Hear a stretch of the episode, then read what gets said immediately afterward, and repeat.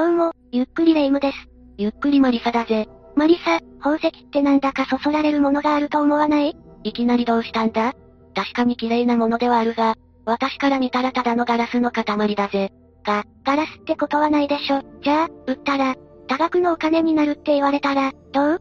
それはまた話が変わるな。そんなもの手に入れたら速攻で売ってやるぜ。やっぱりそうなるわよね。ただね、この宝石を中心に、とある恐ろしい事件が起こったこともあるのよ。そうなのか？それは一体どんな事件なんだ？それがね、宝石店を狙った強盗殺人事件なの。ご、強盗殺人、人の命も奪うのか？そうなのよ。しかも一人だけじゃないわ。6人もの命がその事件で失われることになるの。6人か。その事件は尋常じゃないほど怖そうだな。なぜ犯人はそんなことしたんだ？その犯人の犯行動機もかなり身勝手なもので、それも日本中を騒然とさせたほどなのよ。そこまで聞くと余計気になるぜ。それでどんな事件なんだ？詳しく教えてくれ。というわけで今回は、宇都宮宝石店放火殺人事件について解説するわね。それじゃあ、ゆっくりしていってね。じゃあ早速、事件の詳細を教えてほしいぜ。事件が起こったのは、平成12年6月11日、午後7時30分頃のことよ。栃木県宇都宮市のジュエリー包み宇都宮店に、とある一人の男が入店してきたことで発生するの。誰なんだ？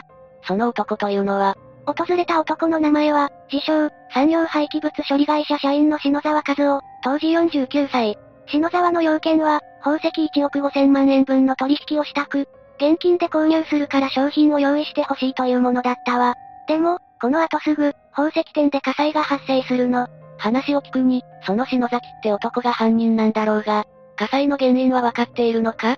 その時はまだ何も判明していなかったわ。消火活動はすぐに行われ、日をまたいだ翌日の午前0時あたりに火は全て消し止められたそうね。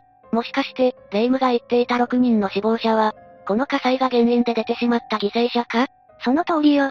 冒頭でも言った通り、店内からは6人もの焼死体が、発見されて、性別の判断すら難しい状態だったみたいなの。怖いな。なぜそんな事件を起こす必要があるんだ？後に分かったんだけど、発見された6人は、全員宝石店の従業員だったようね。従業員を巻き添えに事件を起こしたのか、恐ろしい男だぜ。さっきマリサが言ったように、この篠沢和夫という男が、今回の事件の犯人になるの。やっぱりそうか。それでどうしてこの男は、ここまでひどい事件を起こしてしまうんだ？過去の出来事か何かに関係しているのか？過去の出来事というよりも、この事件は、彼の人格に問題があるかもしれないわ。ここからは、篠沢和夫の生い立ちについてを解説していくわね。篠沢和夫は、栃木県の小山市というところで生まれ、ごく普通の家庭で育ったの。家庭環境に問題があるとかではないんだな。ええ周囲の環境よりも、篠沢自身に問題がある感じだからね。彼は何の理由があったのか、高校を中退していて、その後は関西の、蕎麦屋に修行に出ていたんだけど、それは数年で辞めてしまったわ。辞めてしまったのか。その後は何をしながら生きていたんだ？辞めた後は一旦実家に帰って、父親の援助を受けてうどん屋を開業するんだけど、経営に行き詰まった挙句、割と早めに閉めてしまったみたいなの。せっかく父親が援助してくれたのに、ダメだったのか。それからは飲食店を転々としていて、でもどれも、長続きせずに、そのまま辞めてしまっているわ。性格上、長続きしないタイプだったのかもしれないな。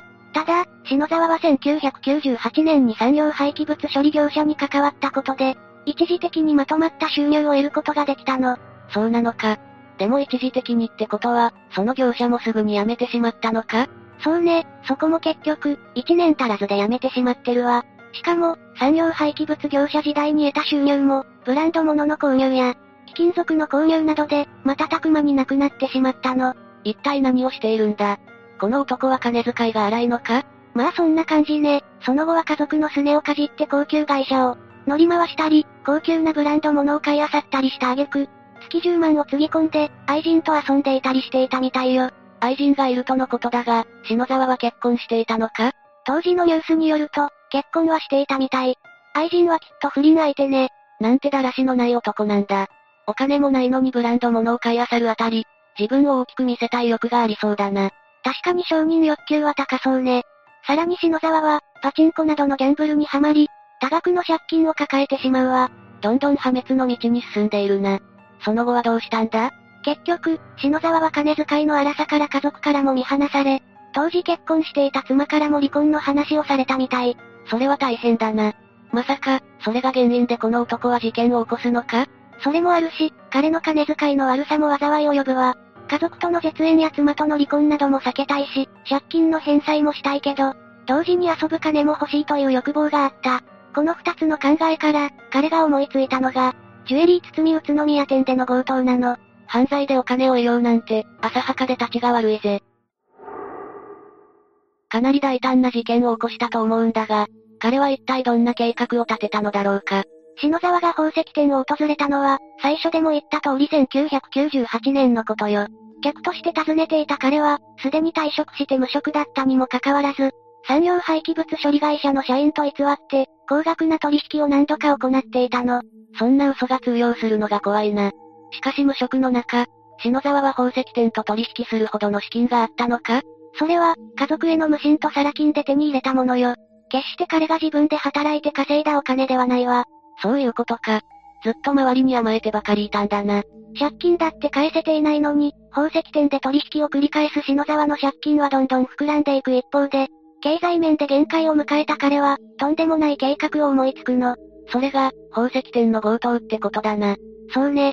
篠沢は最初、宝石を盗んでそれを売り払い、まとまった資金を得ようと企んだわ。金に目がくらんだ結果、とんでもない罪を犯そうとしたんだな。彼は本事件の2週間前、実はすでに計画を実行していたのよ。え、そうなのか？でも事件にはならなかったんだよな。ええ。2000年の5月20日、篠沢は店を訪れ、女性の店長に対して、8000万円の取引をしたいという話を持ちかけたの。8000万円。簡単に手に入る額じゃないぜ。さらに、生産の方は自宅でしたいから、宝石を持ってきてほしいと強引な要求まで出したわ。宝石を自宅まで持ってくるって、それは確かに無理な話だぜ。実は、この時点で店長を自宅に来させて、口封じのために殺害しようと企んでいたのね。恐ろしいことを考えていたんだな。ただ、この日に偶然、その宝石店を訪れていた本社の男性社員が、篠沢の無理な要求と、産業廃棄物処理の社員という実態を、つかめないなどの理由から彼に不信感を抱き、取引自体を阻止したの。まあ、宝石を直接自宅に持ってこいとか、普通に考えて無茶だもんな。結局その男性社員によって取引自体が未遂に終わり、篠沢は別の機会を狙うわ。それで、次の機会はどのようにして作ったんだ？まず篠沢は、3日後の6月1日に再び宝石店を訪れ、強引に要求を持ちかけたことを謝罪したの。そしてその10日後の6月11日午後5時、彼は2度目の計画実行に移るわ。また何かしらの取引を持ちかけたのか？ええ、彼はブランド物のカバンを持ってこのバッグに現金1億5千万円を入れてきた。自分が希望する商品を全て売ってほしいと告げたの。自宅に来てほしいという取引ではなく、今度は直接なんだな。違いと言ったらそれくらいなんだけど、この日は他の社員などはおらず、店長はその取引に応じてしまうのよ。そうなのか。確か篠沢は、何度かこの店舗で取引していたんだよな。顔なじみなら店長も信用してしまいかねないぜ。ところで、篠沢が手に持っているカバンの中の現金は、また親からもらったものだったりサラ金だったりするのか？いいえ、そんなもの最初からないわ。考えてみて。彼は最初から強盗するつもりで来たのよ。そういえばそうだったな。しかし現金はいくらか用意していないと、もしもの時にバレたりとか心配になるけどな。彼はすぐにでも計画を実行するつもりだったの。だから最初からお金なんて用意するつもりもなかったのよ。そういうことか。それで、そのまま実行してしまうのか？そのはずだったんだけど、篠沢が要求した商品を揃えていく中で、店内の在庫だけでは彼が要求した分の宝石を揃えることができなかったの。だから、揃わなかった分の宝石は近くの店舗から、揃えるなどして、手配しなければならなかったみたいね。その時に、篠沢がしようとしていることに気づけたらよかったんだけどな。篠沢は宝石が揃うまで待つ必要があったんだけど、店長は彼に事情を説明して、閉店後の午後7時にまた来てくれないかと話したの。その話に承諾した篠沢は、約束の7時に行くことになったわ。ちなみに店長は本社に、7時から商談があるという旨の電話をしていたみたい。ってことは、篠沢は指定通りの7時に計画を実行することになるんだな。そういうことになるわね。7時に再び来店した篠沢は、あたかも本気で商品を購入する意思があるかのような素振りで、じっくり宝石を見定めているふりをしていたそうよ。現に、彼は約2時間以上もの間、取引を続けていたようだからね。そんなに長時間見ていたのか、もしかしたら犯行を躊躇していたのかもな。その間も店長含め、この後犠牲になる6人の従業員が彼についていたそうなの。この6人の店員さんも、この後悲惨な目に遭うなんて考えてもないだろうな。そして、ついに商談も終わり、彼は行動に移すの。生産は従業員全員の前でやりたいからという口実で、6人の店員全員を、自分の周りに呼び寄せ、みんなが集まった瞬間に篠沢は一気に表変するわ。店員さん、みんな逃げてくれ。彼は隠し持っていたナイフを取り出し、従業員たちに、騒ぐんじゃないなどと言い、脅し始めたの。まず店長から脅し、従業員たちの両手を粘着テープで固定し、その後は篠沢が店長の、両手足を縛り、さらに目はハンカチとテープをつけ、視界まで遮ったそうよ。身動きまで取れなくして視界まで奪うなんて、店員さんはとても怖かったろうな。篠沢は6人の従業員をそのまま休憩室に連れて行き、閉じ込めた後、ガソリンを店内中に撒き散らしたわ。そしてライターで火をつけ、火が燃え広がっている間に宝石類をバッグに積んで逃走したわ。店員さんが動けない間にも、火は燃えていくんだよな。彼らが味わった恐怖はきっと計り知れなかっただろう。その後、現場からは従業員6人の焼死体が発見され、現場の状況から判断し、警察は放火殺人事件として捜査を開始したの。さっきも言っていたが、やはりこの事件は、かなり日本中でも話題になったんじゃないのか？ええ当時メディアでもだいぶ取り上げられたわ。かなり捜査に力が入っていたんだけど、篠沢は意外とあっさり逮捕されることになるわ。そうなのか？どうしてすぐにわかったんだ？それが、ジュエリー包みのブラックリストに篠沢の名前が載っていたことと、事件直前に店舗にいたという証拠が監視カメラで確認できたため、すぐに彼だと断定されたの。結構証拠が上がっていたんだな。それで、彼はそのまま逮捕に至ったというわけか。そういうことよ。彼は事件発生の翌日に警察によって身柄を拘束されたわ。事件発生の翌日って、かなり早くわかったんだな。篠沢は事件について何か言っていたのか？彼が言うには強盗する計画は立てたけど全員を殺害するつもりはなかった。ライターで少し火をつけようとしただけで、偶然火事になってしまった。と、殺人については容疑を否認していたわね。そんなへりくつが通用するわけないだろ。殺意を否定した篠沢だったけど、この訴えはすぐに否定されるわ。それでレイム、逮捕後の篠沢には一体どんな判決が出たんだ？ここはやっぱり気になるところよね。裁判が行われたのは2002年3月19日。宇都宮裁判所は、篠沢が犯した罪は非常に凶悪かつ、悪質であると判断し、死刑を求刑したわ。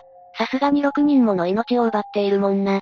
もし本当に命を、奪う気がなかったとしても、死刑は逃れられないと思うぜ。その後、篠沢の弁護側はこれを不服として、控訴。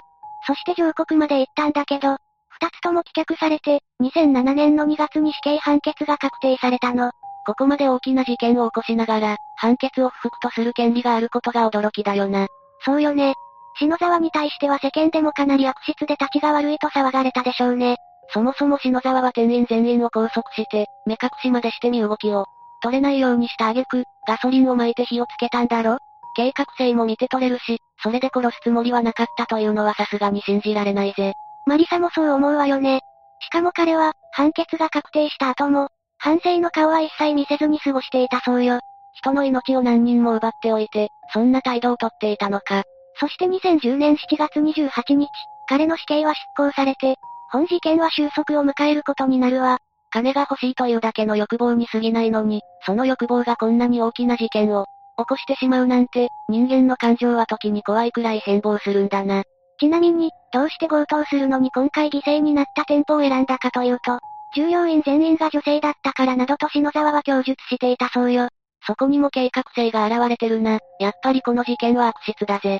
なあレイム、私は最初から宝石なんかに興味はないが、今回の事件を聞いたら、むしろ宝石を持つことが怖くなってきたんだが、今回の事件にたまたま宝石が絡んでただけで、別にそれ自体を怖がる必要なんてないわよ。そうなんだが、宝石に限らず、あまり高価なものは所持しない方が良いと思ったぜ。もう解決に進んでるけど、最近全国的な強盗事件なんかも、起こっていたし、確かにあまり家には置かない方がいいかもね。まあ、私はそんな金目のものなんて持ってないから、実際には関係ないんだがな。それならよかったわ。よかったのかわからないけど、とにかく、人間は欲望の感情が強くなると、今回の事件のようにどんな大きな問題を起こすか、わかったもんじゃないから、そこはよく考えた方がいいな。その通りね、もう二度とこんな恐ろしい事件が起こらないことを、ずっと祈ってるわ。ああ、私も一緒に祈ることにするぜ。というわけで今回は宇都宮宝石店放火殺人事件について解説したわ。それじゃあ、次回もゆっくりしていってね。